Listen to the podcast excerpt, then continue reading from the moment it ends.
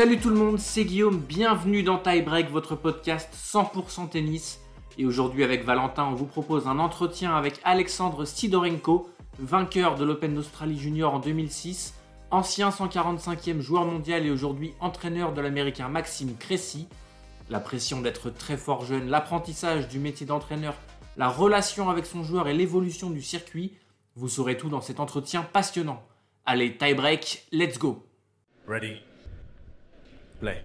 Salut Alexandre, merci beaucoup d'être euh, avec nous euh, aujourd'hui, de prendre un, un peu de temps. Comment tu vas déjà? Bonjour à tous, ça va super, ouais, ça va. Je suis rentré d'Australie euh, il y a quelques jours, voilà, après une longue tournée. J'étais aussi aux États-Unis avant pour faire la prépa, donc euh, ça fait du bien de, de- de rentrer un peu à la maison et de se ressourcer. Et, euh, donc voilà, je récupère tout doucement et ben, ça enchaîne, de toute façon, ça enchaîne sur d'autres tournois. Donc, euh, donc content d'être là aussi, ouais. On va, on, va, on va parler bientôt de, de l'Australie, mais avant, on, va parler un, peu de toi. Tu as pris ta, ta retraite en tant que tennisman en, en 2017 à, à 29 ans.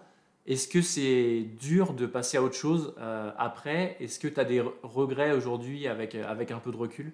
Alors oui, c'est très dur, c'est une décision très difficile. Euh, tennis, ça fait partie de ma vie euh, et, euh, et forcément, c'est une partie de ma vie qui s'arrête le, jour où, où ça prend fin, même si on le sait que ça, ça arrivera tôt ou tard. Voilà, j'ai arrêté assez tôt. Mais voilà, j'ai vécu des choses extraordinaires qui m'ont servi, bien sûr, qui m'ont, qui m'ont, où j'ai gardé plein de souvenirs et qui me servent aujourd'hui sur, dans mon nouveau métier aussi. On aurait pu toujours mieux faire, on aurait pu toujours, euh, j'aurais pu faire mieux, j'aurais pu être meilleur, j'aurais pu être moins bon aussi. Mais voilà, je, suis content de ce que j'ai accompli. euh, voilà, après, ça m'a servi aussi de leçon pour mon métier actuel et, ça a été une superbe aventure. On va revenir après sur ton métier actuel, tu nous en parleras plus en détail. Mais du coup, euh, déjà, un moment peut-être important de ta carrière, c'est ton match contre Marat Safin en, en 2009 à, Roland.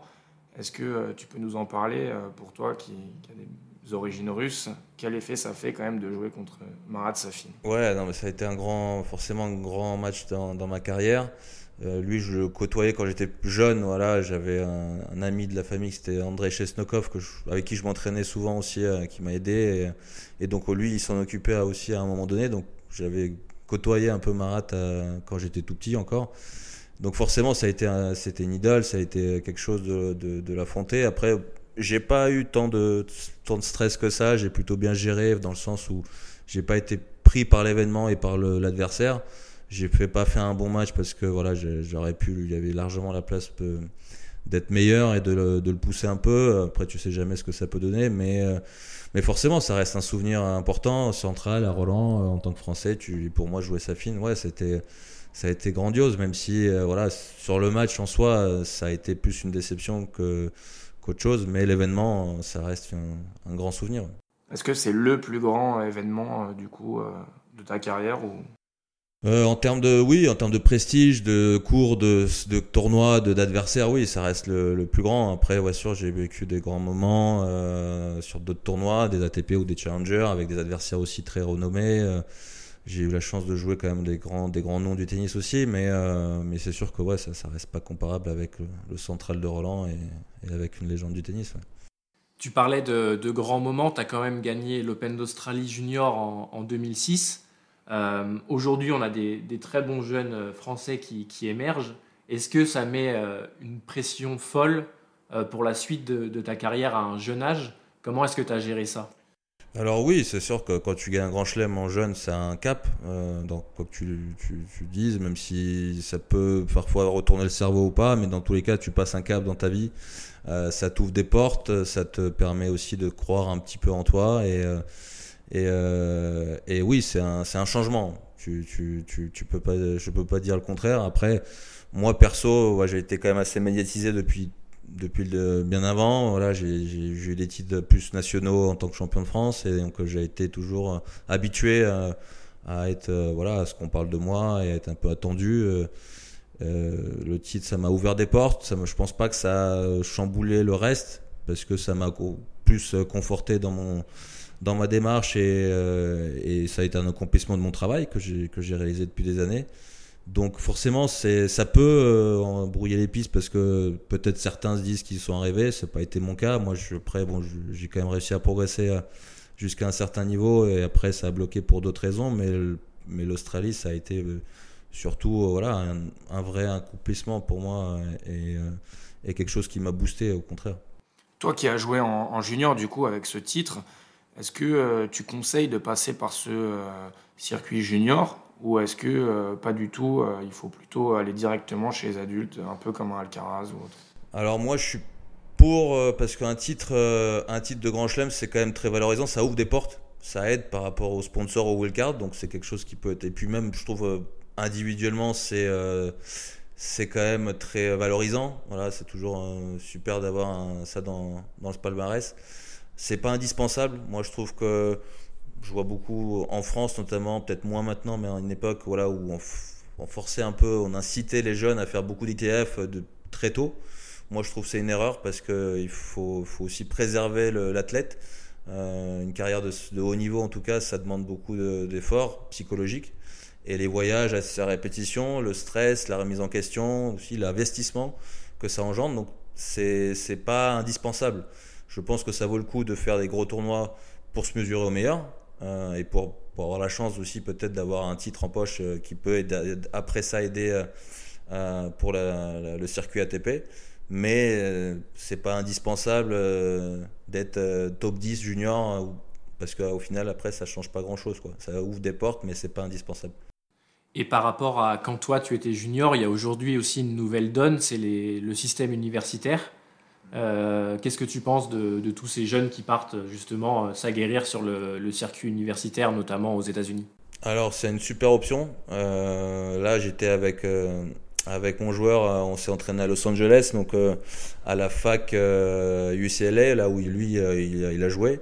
Donc j'ai vu un peu les infrastructures, j'ai vu les, entraînements sur place et c'est sûr que c'est un super, c'est une super alternative quand les jeunes voilà n'ont pas forcément le niveau ou peut-être hésitent sur voilà euh, à se lancer ou à faire des études bah, c'est un super compromis parce que là-bas tu es dans un environnement déjà très positif euh, aux États-Unis il y a quand même une espèce d'atmosphère qui est un peu différente de ce qu'on a en France et en Europe donc tout ça, ça, propulse et ça peut voilà donner des, des super résultats comme comme bah, vous pouvez, on peut voir que plein de joueurs sortent de plus en plus de ce système-là et que c'est une très bonne alternative je trouve. Il y a le joueur que tu entraînes, du coup, euh, qui, sort des universités américaines. On, y reviendra après. Euh, aujourd'hui, tu, nous le disais, tu fais un nouveau métier. Est-ce que tu voulais déjà coacher ou est-ce que c'est venu un peu plus tard euh, avec l'âge et, la fin de ta carrière? Alors quand je, quand je jouais, j'ai jamais pensé à l'après en fait. J'étais vraiment focalisé sur ma carrière et sur mon, sur mon tennis.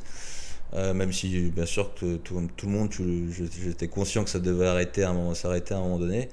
Mais euh, voilà, après quand j'ai arrêté, bah oui, forcément, là, tu dois réfléchir un peu à ce que tu fais après. Donc euh, j'ai commencé à jouer un petit peu les SNGT parce que j'étais encore première série quand j'ai arrêté. Donc et parallèlement, bah, naturellement, j'ai voulu me tourner dans le coaching parce que bon, c'est un peu la suite logique pour la majorité des, des, des tennisman. Donc j'ai voulu essayer ça et et ça m'a vraiment plu, ça m'a vraiment plu. Donc j'ai fait toutes les démarches euh, pour passer mes diplômes de l'AMT euh, jusqu'au DE. Donc euh, j'ai fait aussi des, formations sur la psychologie, sur la prépa mentale, la prépa physique. Donc j'essaie vraiment de me, de me, de me cultiver et d'apprendre au maximum. Euh, j'ai pas voulu retourner sur le circuit tout de suite, pro, même si c'est en soi ce que je voulais faire. voilà, j'ai pris mon temps pour me, me former d'apprendre. J'ai eu pas mal de jeunes euh, pendant un bon moment. Euh, j'ai gardé quand même un petit pied en ayant quelques, quelques joueurs et joueuses pro aussi. Et puis voilà, après à un moment donné, euh, je me sentais prêt pour aller sur le circuit de haut niveau. Et, là, voilà, j'ai eu une occasion avec Maxime qui m'avait contacté. Et, et, voilà, depuis presque un an, je le suis, je le suis à plein temps. Et est-ce que c'est plus facile en tant qu'ancien joueur pro euh, d'avoir, du coup, ça donne une certaine légitimité en tant que, coach par rapport à certains entraîneurs, on en voit plein sur le circuit qui n'ont pas forcément joué au, plus haut niveau comme toi C'est un avantage sur le très court terme. Donc, c'est-à-dire que quand tu, commences à entraîner, quand tu as forcément une, carte de visite de joueur, oui, tu, entre guillemets, on va dire que tu es plus crédible parce que tu as joué, tu connais le tennis, tu connais le niveau, mais c'est pas pour autant que tu es un bon coach. Ça, c'est, je, je, persiste à le dire, et que c'est pas parce que tu as une grande carrière de joueur que tu es un très bon entraîneur. C'est deux métiers différents, et moi, j'ai pas voulu tomber dans cette facilité-là non plus, même si le, ça m'a aidé quand même à trouver voilà, pas mal de taf assez vite, où j'ai été contacté rapidement par pas mal de, par des jeunes notamment, et même par des pros, mais, euh, mais voilà, je pense qu'il faut faire la part des choses. J'ai voulu prendre le temps d'apprendre et, euh, de, voilà, de progresser en tant qu'entraîneur parce que c'est c'est pas c'est pas la même chose. Et voilà je me suis rendu compte qu'il y a plein de choses que plein de détails que tu peux tu t'es pas forcément conscient dans l'approche pédagogique psychologique. Et, euh, et voilà c'est sûr que ça ouvre des portes mais ça fait pas tout. Tu parlais du temps que tu as pris pour te former et devenir un, bon entraîneur. Est-ce que c'est important pour toi de connaître tous les aspects euh, tu parlais notamment du, mental, de l'aspect psychologique qui prend une place énorme aujourd'hui sur le circuit. Alors pour moi, ouais, un entraîneur, euh, moi je me considère pas juste entraîneur de tennis, en tout cas c'est pas ce que je veux être, c'est un, entraîneur général, donc c'est à toi de manager aussi le staff. Maintenant oui, euh, tout, quasiment tous les joueurs ont des kinés, des préparateurs physiques, des préparateurs mentaux. Euh, et, moi, c'est normal en tant qu'entraîneur, je dois maîtriser des sujets. Ça ne veut pas dire que je suis un spécialiste de la préparation physique ou mentale, mais je dois savoir de quoi il s'agit, euh, de quoi ça parle, et aussi, euh, voilà, de, moi d'être en capacité de manager et de savoir voilà qu'est-ce qui se passe et, même dans mon dans l'approche toutes ces choses-là, de toute façon, peuvent qu'être utiles. Et, et à mon sens, voilà, un entraîneur, il doit maîtriser son sujet sur tous les aspects. Est-ce que euh, tu as des coachs sur le circuit dont tu t'inspires, un peu comme des modèles sur leur manière de travailler, de gérer la relation euh, avec son joueur? On sait que vraiment la relation euh, joueur-entraîneur, c'est vraiment aussi beaucoup une relation humaine avant tout, plus que tactique, technique. On passe un temps fou avec le joueur ou la joueuse avec qui on, voyage. Donc est-ce que toi, tu as, un modèle ou c'est très personnel? C'est vraiment au cas par cas, il n'y a pas de, règles et chaque euh, relation, on va dire, est unique en fait. Chaque joueur, chaque coach est unique. Euh, bien sûr, il n'y a pas de méthode, il n'y a pas de règles, sinon ça se saurait. Et, euh, en fait, c'est que de l'adaptation. Et voilà, bien sûr, après, moi j'ai des amis en tant que joueur, en tant que coach, avec qui je discute, j'échange, on échange voilà encore plus maintenant que je suis plus sur le circuit de haut niveau, donc euh, ça permet de voilà de, de, de parler avec d'autres d'autres personnes et, euh, et c'est comme ça que tu apprends, tu t'enrichis, tu discutes, euh, tu essaies de prendre le positif de ce que certains peuvent t'apporter et, et, c'est comme ça que tu évolues, tu voilà avec l'expérience que tu te fais, avec le, en étant sur le terrain, en discutant, en essayant des choses, en ratant, en réussissant et voilà c'est comme ça que tu apprends et que tu tu arrives à petit à petit à amener euh, là où il faut et à apporter ce qu'il faut dans, pour ton joueur ou ta joueuse. Est-ce que tu peux nous, nous donner le, un, un conseil, par exemple, qu'on t'a donné qui t'est marqué euh, pour devenir euh, l'entraîneur que tu es aujourd'hui si un conseil, je, ne sais pas. Moi, je pense que c'est vraiment qu'il n'y a pas de règle en fait. Et il faut pas suivre un moule, un schéma. je pense que quand on pense tout savoir, c'est là qu'on en fait on a tort. Et il faut, faut être très, très humble euh, dans ce métier-là, et encore plus à haut niveau, parce que voilà, même si tu as des convictions, ça ne veut pas dire qu'elles sont vraies et qu'elles sont qu'elles marchent pour les autres. Donc c'est euh, pour moi c'est vraiment d'apprendre en fait tous les jours, de pas de rien avoir euh, pour acquis et, et d'essayer de bosser. Voilà, tu tu, tu, dois, tu dois toujours être curieux, apprendre, écouter, euh, te remettre en question. Et, euh, et après tout ça, voilà, c'est un, c'est cette vision-là du haut niveau et du coaching qui, moi, qui me parle le plus. C'est vraiment de pas se dire, voilà, ma méthode, c'est comme ça et c'est un peu en barre, quoi. Donc, euh, c'est vraiment l'adaptation, l'humilité, l'écoute et, et l'apprentissage. On en vient à, ce que tu fais euh, actuellement donc avec euh, Maxime Cressy. Tu, nous as dit que tu revenais d'Australie euh, où tu étais avec lui. Est-ce que tu peux nous, raconter comment tu es devenu son, entraîneur? Comment ça s'est passé? Bah, Ça s'est passé, c'était très simple. J'étais donc j'étais à Cherbourg en fait. Je, bossais pour le tournoi, le Challenger de Cherbourg. J'étais ambassadeur. Et, et, en fait, voilà, le jour de mon anniversaire, le téléphone qui sonne et c'est lui qui m'appelle pour me dire voilà écoute euh, est-ce que tu es dispo je cherche un entraîneur et puis et puis voilà c'est parti de là après on s'est appelé on s'est vu moi je suis allé le rejoindre à Dubaï euh, une semaine après, on a, fait, on, a testé un peu ensemble, voilà, c'était bien passé. Et, et voilà, à partir de là, c'est parti. Ouais on peut dire que c'est un, beau cadeau d'anniversaire, du coup une belle preuve de confiance. Ouais, ouais, c'était, c'était, euh, c'est sûr, c'était, c'était juste pour la petite anecdote, mais, euh, mais c'était marrant, c'était marrant. C'est, assez drôle. Et du coup, euh, on sait qu'aujourd'hui les joueurs se déplacent avec de plus en plus de monde pour, pour voyager, pour les tournois. Toi, t'es pas seul à t'occuper de, de Maxime. Comment se compose la team? Combien vous êtes? Alors euh, là, on est euh, principalement, j'ai donc euh, moi je, suis responsable pour la partie tennis. on a une personne, Victor Gira, qui s'occupe de, la partie physique et plus qui est kiné, donc qui s'occupe des soins. Il y a une autre personne, Juanjo Climent, qui est pour l'aspect mental. Et puis après, tu as, voilà, as l'agent, tu aussi, j'avais rencontré un de ses coachs euh, historiques euh, qui l'a aidé justement quand il était aux États-Unis. Donc euh, voilà, c'est quand même bien sûr beaucoup de monde autour de lui et c'est une grande, très grande organisation. Maxime a été 31e joueur mondial à son meilleur classement. Aujourd'hui, il est redescendu au-delà de la centième place. Comment est-ce que vous travaillez au quotidien pour retrouver la confiance déjà et ensuite les, les, résultats qui étaient les siens il y a quelques temps? Alors oui, euh, c'est sûr que l'année euh, qu'on a passée a été difficile euh, en termes de résultats. je trouve que forcément c'est frustrant pour tout le monde. mais après voilà, il a fait un grand pic en étant 30. c'est jamais facile de confirmer, surtout après une si rapide progression. Parce qu'il voilà, il est passé de, en quasiment un an de, 30, de 120e à 30e, ce qui est énorme. Donc forcément, c'est plus les mêmes tournois, et plus même les attentes. Et euh, voilà, même émotionnellement, c'est pas si simple à gérer. Euh, les joueurs te, t'analysent aussi un peu plus et tout devient un peu différent. Donc voilà, ça a été une année de transition pas simple pour lui, mais qui est un peu la réalité aussi des choses pour plein de plein d'athlètes. Hein, c'est jamais la, place n'est jamais acquise, mais euh, on voilà. De toute façon, le but c'était de, de, de, de l'améliorer sur tous les aspects. Après, en termes de confiance, voilà, c'est comme vous pouvez le voir de plus en plus, euh, les joueurs, c'est, ils jouent tous très bien. Euh, il n'y a plus de quasiment de différence entre un mec 200 et même le numéro 1. Tu vois que Djokovic, il, joue 4 heures contre un qualifié, bah ça, ça montre un peu le, la densité du niveau actuel. Donc si tu n'es pas au top, même dans les challengers, bah tu passes pas en fait. Donc voilà, c'est euh, d'essayer d'apporter une stabilité tout en le, le, faisant progresser physiquement et tennistiquement, ce qui est le cas. Je trouve qu'il s'améliore énormément. Après, voilà, maintenant, c'est aussi d'être patient. Euh, c'est la loi du, haut niveau. Voilà, tu, malheureusement, tu passes plus de temps à perdre qu'à gagner. Mais euh, c'est comme ça aussi qu'à un moment donné, euh, tu, à force de persévérer, bah, tu as des semaines où tu vas se coupiller un peu mieux. Et puis, bah, il faut être prêt à les, à les, prendre, en fait. Donc voilà, on bosse au quotidien. Lui, il est très motivé.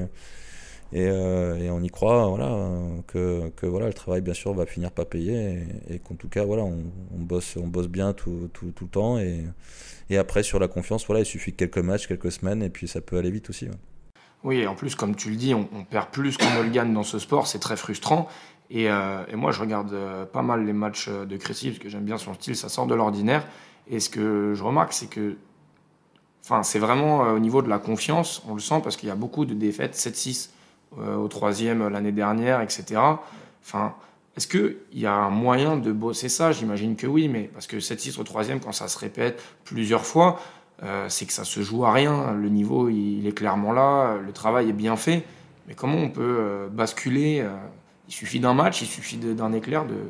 En fait, c'est un travail aussi mental qu'on que, qu'on fait sur le terrain. C'est-à-dire, bien sûr, il a sa, son préparateur mental, mais moi aussi, j'estime que le meilleur, entre guillemets, principal aide, la principale aide mentale pour un joueur de tennis, c'est le coach principal parce que c'est lui qui passe le plus de temps avec lui et c'est lui qui est amené à, avoir le plus de discussions et à trouver voilà, notamment des solutions, pas que techniques ou tactiques, mais aussi euh, psychologiques dans certains moments. Et euh, comment, comment travailler ça? Après, c'est encore une fois, c'est une question c'est pas c'est pas si simple c'est euh, c'est plus euh, à un moment donné voilà de, de la patience de, de, de, garder un cap qui marche sur les aspects techniques et tactiques de voir aussi ce qui se passe qui se produit un petit peu dans ces moments là euh, quels sont les trois poids clés qui lui font défaut dans les matchs et voilà d'essayer de les renforcer de les, les, automatiser pour que dans les moments chauds, bah voilà, après ça devient plus du tennis. C'est plus de la tactique. Quand tu as une balle de match ou tu as une deuxième balle à faire, bah voilà, tu as beau à faire 50 000 services. Si euh, le moment dans lequel il faut, euh, il faut mettre ta deuxième ou mettre ta volée ou mettre ton passing, ça là, ça devient plus du tennis. quoi. Ça va au-delà. Donc c'est après de se sortir les tripes. Et voilà, c'est, ça passe par des échecs, mais à force, voilà, c'est, une prise de conscience du joueur aussi et qui, qui à un moment donné, euh, bah, voilà, à force de, d'essayer et de se battre, bah, tu, viens, tu, arrives à surpasser ces moments-là. Et bien sûr, quand tu es sur une lignée positive, c'est, pas pareil que quand tu es dans une lignée négative. Forcément, quand tu as une saison qui est compliquée, bah, ces moments-là, tu les gères moins bien. C'est, évident. Donc, euh, c'est pour ça qu'il faut toujours s'accrocher et, essayer de t'améliorer et être patient. Tu parles de points importants, euh, de deuxième balle. Est-ce que c'est un choix de ta part, de votre part, d'avoir des deuxièmes balles très risquées, euh, presque à la même vitesse euh, que la première balle euh, bah, un choix, déjà il était comme ça quand on a commencé, donc moi ça fait partie d'une de ces, structures hein, de jeu. quand tu arrives et que tu prends un mec qui est 30ème et qui, a un style de jeu qui est celui, enfin qui est le sien et, forcément c'est très difficile de, changer ou de, même d'enlever. Je suis même pas sûr que ça soit bon de, trop modifier des croyances fortes comme ça et qui marchent pour lui en tout cas, enfin qui lui ont donné raison. Après, ça reste, voilà, bien sûr, on a évolué, on a bossé des, des services un peu plus à effet, euh, des, des, zones, des d'autres d'autres stratagèmes aussi euh, psychologiques et de, de, visualisation pour pour l'aider. Mais euh, moi, je pense qu'il faut pas euh, trop euh, bousculer des, des, forces, même si elles sont risquées.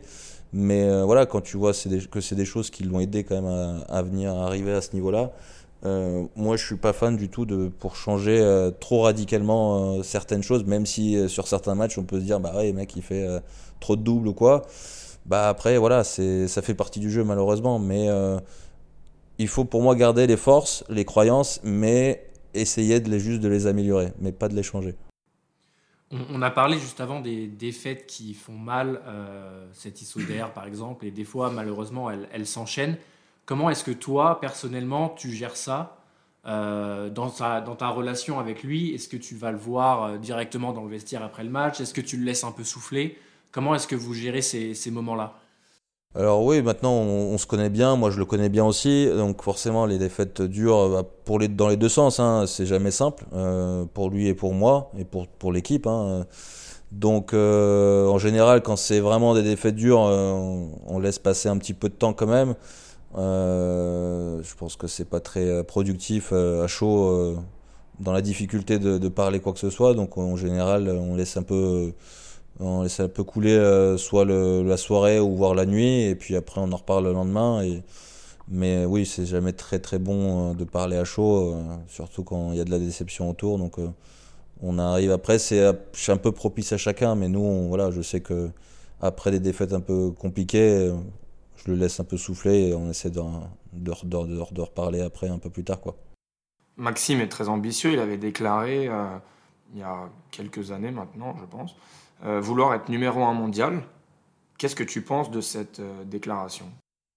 Bah, Je pense que ça fait partie de sa force. Euh, S'il arrivait euh, déjà en un 30e place mondiale, c'est grâce à cette croyance et à, cette ambition qu'il a. voilà, moi je, pense qu'il est crédible, bien sûr. Je, pense, je crois qu'il a le potentiel pour y arriver. Il, est encore en formation, il a plein de choses à apprendre. Et, euh, et, et, que voilà, il faut avant d'y arriver, il faut y croire. Et euh, moi, je pense qu'il se donne les moyens parce que bon, il y a le dire et le faire. Euh, mais euh, ouais, il a du potentiel. Et il a un jeu certes atypique, mais il a plein de qualités. Il est grand et, il a beaucoup de choses à apprendre encore. Et je trouve qu'avec la manière dont il, il, progresse, dont je le vois progresser, même si c'est pas encore euh, sur les résultats, mais en tout cas dans son approche physique, tennistique ouais, c'est un mec qui peut devenir et peut être très fort. Et des exemples de gars qui ont, qui ont été même à ce niveau-là et qu'on n'attendait pas, il y en a plein. Et je pense qu'il faut pas avoir peur de croire en soi, et parce que si tu crois pas en toi, tu n'y arriveras jamais.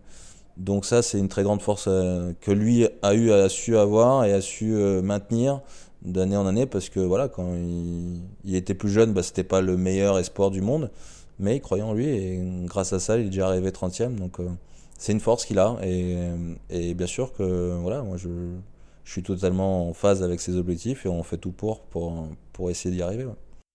Il y a un autre aspect de ton métier qu'on évoque plus rarement, c'est la, la, programmation de tournois. Est-ce que c'est toi qui t'en occupes euh, exclusivement? Euh, Est-ce que vous le faites ensemble? Combien de temps ça prend? Est-ce que des fois il y a des, choix compliqués à faire euh, sur cette programmation? Ouais, c'est, ça peut être simple et compliqué dans le sens où, bah déjà quand on a commencé, forcément tu, dois jouer tous les Master 1000, tout ça, donc ça c'est pas très compliqué, là tu, tu sais plus ou moins ce qu'il y a grosso modo à faire. Après, euh, quand tu as le classement qui peut changer de semaine en semaine et qui peut changer du coup la programmation, c'est là où ça devient plus, plus euh, un peu plus compliqué, plus complexe. Donc euh, il y a toujours des adaptations, il faut regarder un peu les listes, euh, anticiper sur si jamais tu vas à l'étranger. Bah, pour qu'il y ait une succession de tournois aussi qui soit cohérente. Bien sûr, prendre l'aspect, la vie du joueur parce que l'aspect émotionnel est très important tu peux pas, je vais pas l'envoyer à un endroit où il a pas envie d'aller, ça n'a aucun sens, tu vois. Même si pour moi, j'estime que c'est bien, mais si lui il a pas envie, il s'en bat pour X raison, tu fais pas ça. Donc, bien sûr, moi je, on fait, c'est un travail ouais ensemble. Moi, je, je, je, regarde ce qui se passe en fonction de son classement, je lui propose et après lui, parfois voilà, il me dit ouais, écoute, c'est celui-là, je suis pas trop fan ou je préfère un autre truc. Donc c'est, euh, un peu à deux euh, qu'on prépare ça, bien sûr. On l'a dit euh, tout à l'heure, tu as remporté euh, l'Open d'Australie Junior en 2006 et tu as arrêté le circuit en 2017. Mais aujourd'hui, comment, comment est-ce que tu juges l'évolution du circuit, le niveau des joueurs, les infrastructures? Est-ce que pour toi le niveau a évolué, euh, peut-être régressé? Comment tu vois ça, toi qui as été concerné? Sur le circuit pro? Sur le circuit pro, oui. Ouais, bah non, ça c'est vachement densifié, moi je trouve. C'est ça le plus gros constat. Euh, moi, bah, quand j'étais à l'époque en 2006, euh, je suis monté assez vite dans les 200 et je me souvenais que euh, quand je jouais un mec 500, euh, voilà, si je faisais pas le con, ça passe quoi. Tu mets 2-7 et ça va aller. Aujourd'hui, euh, même quand moi j'avais, j'étais descendu à un moment donné avec la blessure et que je suis reparti un peu dans les futurs, je jouais des mecs 800 qui jouaient déjà à l'époque super bien. Et là, t'étais pas du tout serein. Et aujourd'hui, c'est de plus en plus, en fait, ça, ça fait que euh, ce, ce, sentiment s'amplifie en fait. Tout le monde joue très bien et même au plus haut niveau. À un moment donné, on disait que bon, quand tu es top 10, tu as quand même un peu, es un peu au-dessus des autres. C'est plus du tout le cas. Et, euh, et donc aujourd'hui, voilà, c'est vraiment ça pour moi la grande différence, euh, c'est que tout le monde joue très bien, tout le monde est préparé en fait. Donc il n'y a plus de place de, voilà, de tranquillité et, et d'où est la difficulté de, de se sortir de, de voilà quand tu commences les futurs les challengers euh, bah, vu que tout le monde joue très bien il faut être très consistant et, et très euh, très fort dans la, dans la tête surtout parce que euh, parce que c'est pas simple. Et, et, au niveau des, des, infrastructures tu reviens de, de Melbourne j'imagine que ça a bien changé depuis la première fois ou, 2006 quand tu as gagné. Tous les grands chelets maintenant ont des, des toits sur deux ou trois cours. Les, les, vestiaires. Est-ce que tu peux nous raconter un peu l'évolution que, que, ça a pris sur les tournois? Ouais, ouais, c'est sûr que les, bah, les, façon, quand tu joues les plus grands tournois, c'est, c'est magique. Hein. On a fait toute l'année là sur, bah, j'ai fait tous les gros tournois avec Maxime. Oui, les infrastructures, les conditions sont incroyables. C'est sûr que c'est pas comme les futurs euh, euh, ou voir certains challengers. Même si aujourd'hui, je trouve que beaucoup de challengers, notamment en France, sont, sont quasiment du même euh, même niveau que beaucoup d'ATP. Donc euh, les conditions sont quand même euh, très privilégiées dans au plus haut niveau. Là, il y a c'est c'est juste c'est juste magique. Tu joues dans les beaux cours, avec, euh, tu as des bonnes balles, tu, tu manges bien, tu as, tout ce qu'il faut, il y a celle de gym, les, les kinés, tout ça. Donc, euh, forcément, c'est un milieu, c'est une vie de rêve, hein, on peut se dire, mais euh, tout, est, tout, est, tout est magnifique. Tout est magnifique. On sait que entraîneur de tennis, surtout quand notre joueur n'est pas top 10, est un poste au statut assez précaire. Est-ce que tu y penses des fois? Est-ce que ça rajoute de la pression euh, sur les résultats alors oui, oui, bien sûr, c'est un poste très précaire, euh, même à tout niveau, hein, j'ai envie de dire, euh, que ce soit top 10 ou top 100 ou top 200. moi, je, l'ai vécu enfin, en tant que joueur, donc je sais comment ça se passe, et maintenant c'est la même chose. Hein, je sais très bien que que il y a, y a, aucune aucune certitude sur sur l'avenir. Donc ça fait partie du job, ça j'en suis conscient, et bien sûr que c'est quelque chose en fait, vu que j'étais habitué, ça me c'est pas quelque chose qui m'a qui m'a qui me fait peur ou qui me qui me comment dire qui qui me donnent de doutes sur certaines de mes, certains de mes choix ou de mes interventions. Voilà, j'essaie d'être moi-même, j'essaie de faire ce que j'estime le mieux et je m'en fiche en fait des conséquences.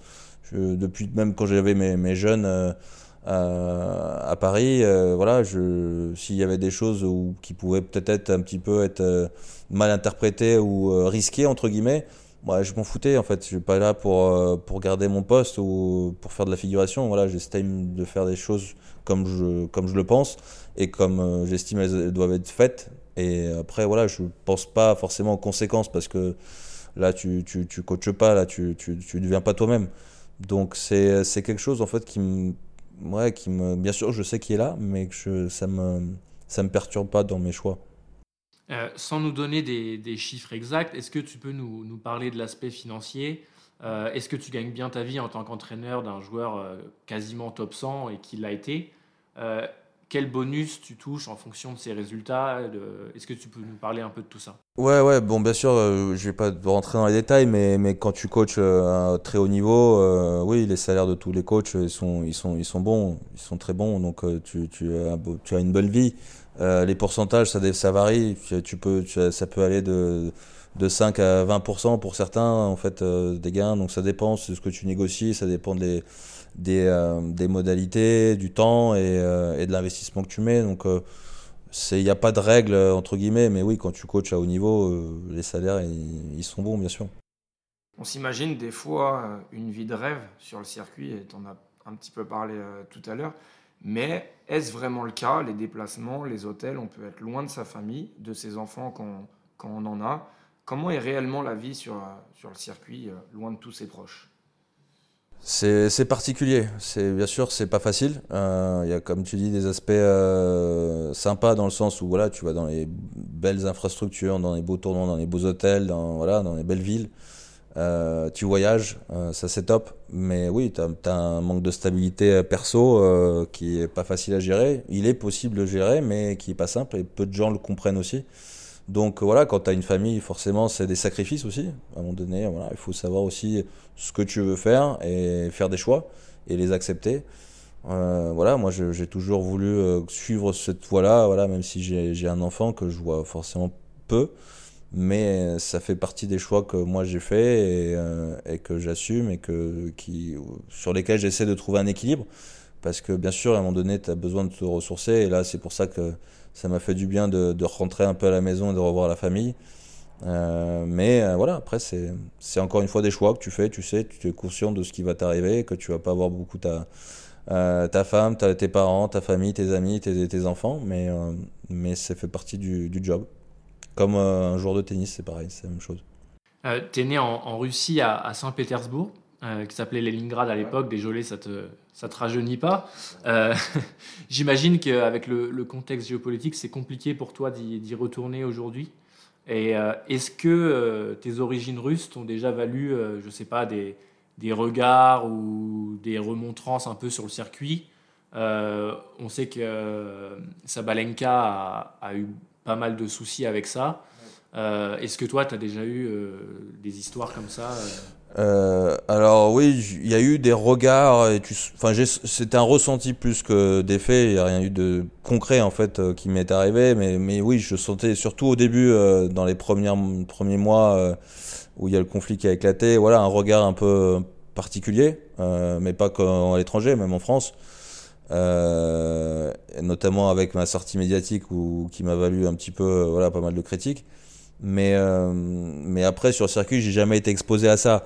Je sens que en tout cas bon chez les mecs il y a pas beaucoup d'ukrainiens euh, qui jouent. Il y a juste euh, il y a juste Marchenko et Molchanov qui sont qui sont en activité avec lesquels voilà j'ai pas de soucis. Après chez les filles ça, je trouve que c'est un peu plus différent après voilà j'ai un peu j'ai pas le sentiment que ça soit vraiment très c'est un peu forcé voilà leur attitude et forcément il y a des choses que je peux pas, enfin, qui sont pas, je trouve correctes et d'aller euh, à un stade où tu serres pas la main, où tu, tu joues même pas, enfin, ça me paraît, ça va au-delà du sportif et je trouve ça dommage d'en arriver là. Mais en tout cas, perso, aujourd'hui, euh, et puis toute l'année que j'ai fait sur le circuit, euh, il y a aucun, je pas du tout senti ce, voilà, moindre tension vis-à-vis de, ce conflit-là.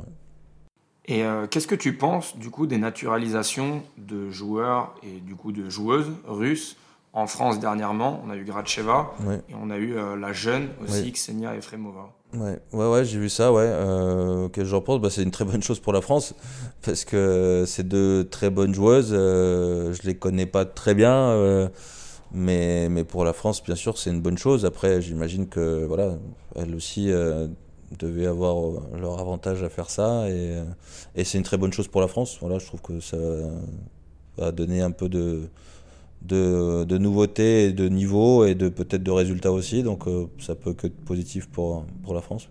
La, Russie a toujours eu euh, beaucoup de joueurs et de joueuses au, très haut niveau et souvent euh, très jeunes. Là, on voit Mira Andreeva qui a 16 ans, qui est déjà installée sur le, sur le circuit. Comment, comment est-ce que la Russie fait pour avoir autant de, grands champions et de grandes championnes? Alors comment j'ai pas je, je peux pas trop euh, je sais pas comment répondre mais en tout cas il y a une mentalité forcément euh, euh, et d'éducation qui se passe là-bas parce que forcément les, conditions ne sont pas les mêmes même si souvent elles partent de, de, Russie elles sont rarement formées là-bas. Pour certaines oui mais mais pas la majorité. Mais après oui il y a une mentalité euh, qui, est, qui est différente. Et moi, en tout cas, de ce que je vois, même pour, la, pour Andreva, par exemple, pour prendre l'exemple, voilà, je l'ai je l'ai vu, je je, je, l'ai pas côtoyé ou je l'ai pas, j'ai pas échangé avec elle ni avec les, la famille, mais je vois voilà qu'elle est dans son coin, il y a les parents qui sont toujours autour.